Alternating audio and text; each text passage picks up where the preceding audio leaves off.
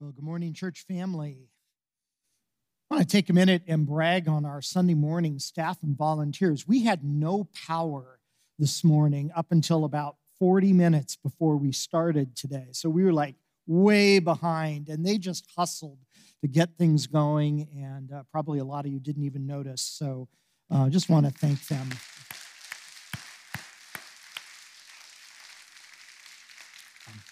Yeah, the planned power outage that was supposed to end at 7. In 1914, the world was at war. World War I was the worst war that had ever been fought up to that point, eventually claiming the lives of more than 40 million people. But something amazing happened on Christmas Eve of 1914, six months into the war. And maybe you've heard the story. Along the Western Front, German soldiers hiding in muddy trenches began to sing Christmas carols. And then British soldiers bunkered down in their own trenches on the other side of no man's land started singing Christmas carols as well. Finally, a German soldier yelled out, Come over here. And a British soldier said, You first. and said, I'll come halfway if you come halfway.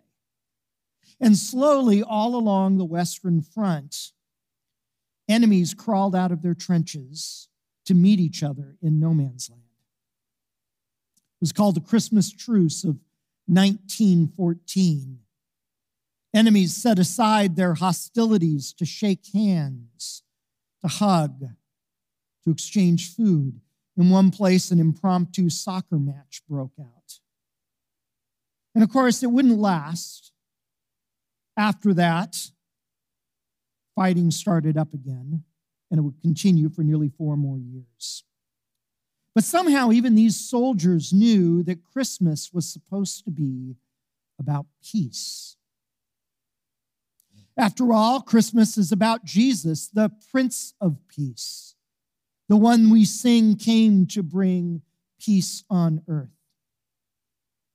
Our Advent series this year is called Practicing Christmas, and we're looking at the spiritual practices that can help us grow into the themes associated with Advent and Christmas. Part of our mission is helping people become more fully devoted to Jesus and spiritual practices are a part of that. And last Sunday, Pastor Kate talked about hope and helped us look at the story of Simeon and Anna from Luke chapter 2 to see biblical hope calls us to the spiritual practice of waiting. Well, today, in this second Sunday of Advent, we're going to talk about peace. In the Bible, peace is not merely a truce where enemies temporarily stop fighting only to start back up again the next day. In the Bible, peace is about making things whole, making things right. The Hebrew word translated peace in the Old Testament is the word shalom, which means wholeness or completeness. Shalom is much more than a truce. It's about fixing what's broken, repairing what's ruptured, forgiving what's unforgivable. It's about restoration, healing, and justice. How do we become people of God's shalom? We look around and we see division, ruptured peace in families and in communities, in churches and in nations.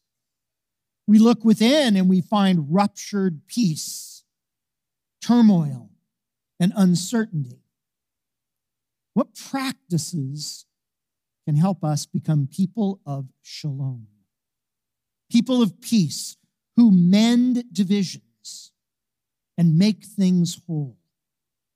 To answer that question, we're going to look at the role of Joseph today in the Christmas story. So, if you're able, would you stand for the reading of God's word today? Matthew chapter 1, verses 18 through 24. This is how the birth of Jesus, the Messiah, came about. His mother Mary was pledged to be married to Joseph. But before they came together, she was found to be pregnant through the Holy Spirit. Because Joseph, her husband, was faithful to the law and yet did not want to expose her to public disgrace, Joseph had in mind to divorce her quietly. But after he had considered this, an angel of the Lord appeared to Joseph in a dream and said, Joseph, son of David, do not be afraid to take Mary home as your wife, because what is conceived in her is from the Holy Spirit. She will give birth to a son, and you are to give him the name Jesus, because he will save his people from their sins. All this took place to fulfill what the Lord had said through the prophet. The virgin will conceive and give birth to a son, and they will call him Emmanuel, which means God with us. When Joseph woke up, he did what the angel of the Lord had commanded him and took Mary home as his wife. You can be seated. This passage can be a little confusing at first because at first, Joseph and Mary seem engaged, but then suddenly they're talking, he's talking about divorce. So let me clear up the confusion. Back in ancient Israel at this time, there were two stages to getting married. The first stage to getting married was the pledge, where two people entered into a legally binding agreement to marry each other. The marriage pledge was usually arranged by the parents, but with the bride and groom's consent. The marriage pledge was sealed with a ceremony, our equivalent to a wedding ceremony. Now, in our world and in our culture today, if you break off an engagement, it might be a hassle. You might lose your deposit. It might even be a scandal, but there aren't any legal ramifications to breaking off an engagement. But back then, if you were pledged, you were considered legally married. And the only way that bond could be broken was through death or through divorce. The pledge was the first stage. The second stage is when the bride would move out of her parents' house and move in with her husband. And this usually took place about a year after the pledge, although it could be longer or shorter depending on the circumstances. And this is when the couple would come together, consummate their marriage, and begin their lives together as husband and wife. So Matthew is telling us that it was in between the first stage, the pledge, and the second stage, moving in together, that Mary was found to be pregnant. Matthew adds the phrase through the Holy Spirit so we as readers know what's going on. But of course, at the time, Joseph doesn't know that yet. All Joseph knows when Mary is found to be pregnant is that the wife that he has been pledged to, the wife he has promised to be faithful to and who has promised to be faithful to him, is now pregnant and he is not the father. How do you think Joseph might have felt in that situation? Probably the way anybody would feel in that situation. Maybe angry or betrayed or hurt or confused. What would biblical peace look like in this situation? What does shalom look like in this situation? Surely this was the question that Joseph wrestled with. Verse 19 of our reading tells us a couple of things about Joseph. It tells us that Joseph was faithful to the law. That means that Joseph lived by God's law, the Jewish Torah. And the law or the Torah is what Jewish people back then called the Hebrew scriptures, especially the first five books of the Hebrew scriptures, what we today call the Old Testament. And Joseph sought to live his life in accordance with God's written word, the scriptures. He was a person who sought to be faithful to what God required of him as he had revealed in his word. And with Mary pregnant and with him not the father, Joseph was surely concerned that he had been pledged to someone who did not share that same commitment that he had. And so Joseph reasons that the right thing for him to do would be to divorce Mary to end this relationship before it progresses any further. But verse 19 also tells us that Joseph did not want to expose Mary to public disgrace. Joseph could have easily destroyed Mary's life. Maybe he was even tempted to tell others in the community about what had happened, announcing to everyone on social media that Mary had broken her promise to him and gotten herself pregnant, to shame her publicly to her family, to her community, to anyone who would listen, and in modern terminology, to cancel Mary. But that's not what Joseph wants to do. He wants to protect her from public humiliation, but he also wants out of the situation. And so, as he considers his options, this is the course of action he determines. But then an angel of the Lord appears to Joseph in a dream, and that changes everything. The angel tells Joseph not to be afraid to take Mary as his wife, that she didn't cheat on him or break her pledge, that what's conceived and growing within Mary's womb is miraculous and holy, the work of the Holy Spirit. That Mary and Joseph are caught up in a much bigger story, an ancient story that goes all the way back to a prophecy 700 years earlier from the prophet Isaiah that a virgin will conceive. And the one who will be born of that virgin will be the one, the promised one, the Messiah. This baby growing inside Mary's womb is a promise, not a problem. A cause for joy, not a reason for shame. And so God commands Joseph to take Mary into his home, commands him to be the one to name the baby Jesus and to raise this child as his own, to protect and provide for Jesus as his own son, and to love and care for Mary as his wife. And verse 24 says that he did exactly what the angel told him to do. What enabled Joseph to do that? If we put ourselves in his shoes, we can picture a lot of different ways this could have gone down. He could have been so hurt and angry with Mary's apparent betrayal that he did everything in his power to get revenge. Or he could have decided that the dream that he had of the angel was just a weird dream, that it wasn't really God speaking to him. Or he could have refused to obey the angel's command. But he didn't do any of those things. Joseph brought peace, he made things whole. And I believe he was able to do that because of the spiritual practices that were an ingrained part of his life. Spiritual practice is a rhythm or a pattern that we establish in our lives that open us to the work of God and the presence of God.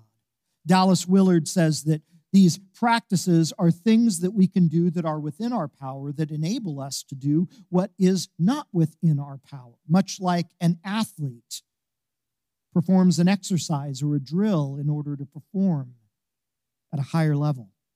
And I think this story reveals at least three spiritual practices that were part of Joseph's life that helped him become a person of peace in this situation.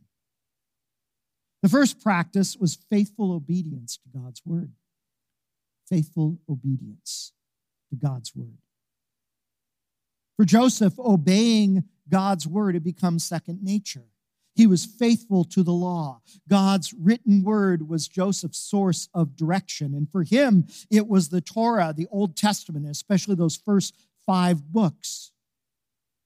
But for us as Christians, we have the whole Bible, all 66 books inspired by God to give us direction, to sustain us in our faith, and to light our path in our decisions. And if we want to be people of peace, people who make things right, we need to immerse ourselves as Joseph did in God's word. We need to hear it, to listen to it, to read it, to pray it, and most important, to obey it. To be people who make things whole, to be people of peace we need to know what peace is, where it comes from, what it looks like, how to achieve it. And this comes from God's written word. We start by listening to the word. When we when we come to church, we hear God's word read and taught by our pastors. But eventually we learn to read it for ourselves, much as a child learns to prepare their own meals instead of relying on their parents to cook for them our Advent devotional, the promised one that you picked up on the way in this week or last week, has a great daily scripture reading plan for throughout Advent and into Christmas to read it, and most importantly, to apply it to our lives, to obey its commands, to listen to its warnings, to claim its promises, to find ourselves in its stories, to live by its wisdom. This will enable us to become people of Advent peace, people who practice Christmas in our daily lives. Here's the second spiritual practice we find in Joseph the practice of showing people compassion. The practice of showing compassion. You know, I've met people who immerse themselves in God's word but aren't very compassionate. Um, I've known people who could name all the Old Testament kings of Israel and Judah in chronological order, but who bully the people around them. People who read the Bible every day, but their lives are filled with unforgiveness and bitterness and resentment. Joseph was not only a person of God's word, he was a person of compassion. We know this because he didn't want to destroy Mary's life, even though from everything he knew at that moment, she'd broken her pledge to him. And compassion doesn't happen in a vacuum. Non compassionate people don't suddenly find themselves compassionate in a big situation. Showing compassion is a spiritual practice. We become compassionate in big situations as we learn to show compassion in small situations throughout our life. Without compassion, we will not become people of peace. And Joseph was a person of compassion. Lastly, we see the practice of humble decision making humble decision making. Joseph's commitment to God's word and his commitment to compassion led him in one direction, but then God intervened with a dream to lead Joseph in a different direction. But hear this. I believe it was Joseph's commitment to God's word and his commitment to compassion that enabled Joseph to hear what God was saying to him in that dream. It was Joseph's commitment to the first two spiritual practices that attuned Joseph to discern what God was saying to him and enabled him to pivot and change directions. And so, even though he started in one direction to divorce Mary quietly, the practices that led him in that direction are the very same practices that helped him humbly change directions. Had Joseph disregarded God's word in his life, or had Joseph lived a non compassionate life, I don't think he would have had the spiritual discernment to hear what God was saying to him in that dream and to make the hard decision that he did. Humble decision making is a spiritual practice. And when we're committed to this practice, we do the best we can with our decisions based on God's word and based on compassion and what we know, but we keep our minds open, our hearts open, our eyes open for God to redirect us. Humble decision making is flexible and adaptable, willing to change, willing to admit when it's wrong. One of the things I try to do when I'm facing a really important decision in my life is reach a point of indifference and that doesn't mean I don't care about the decision, but it means that I try to internally disentangle my own ego and my own personal desires from that decision until I reach a willingness to go in any direction God may indicate. It's not easy to achieve that space. Joseph's decision in this situation is the most costly decision he could have made the difficult decision to take Mary as his wife, even though she was already pregnant, to raise Jesus as his own son, even though he wasn't. And surely some people mocked Joseph for that decision. In fact, we know from the rest of the New Testament that rumors would follow Joseph and Mary and Jesus about his birth throughout Jesus' life. Joseph made a costly decision, but he made the right decision. He made the decision that brought peace and wholeness. Humble decision making as a practice will enable us to become people of peace. So, on this second Sunday in the season of Advent, we celebrate peace. The Christ child who brings peace within peace with God, peace on earth. And in Joseph, we see some of the spiritual practices that can help us practice Christmas, become people who actually grow and practice peace through faithful obedience to God's word, compassion towards other people, and humility in our decision making.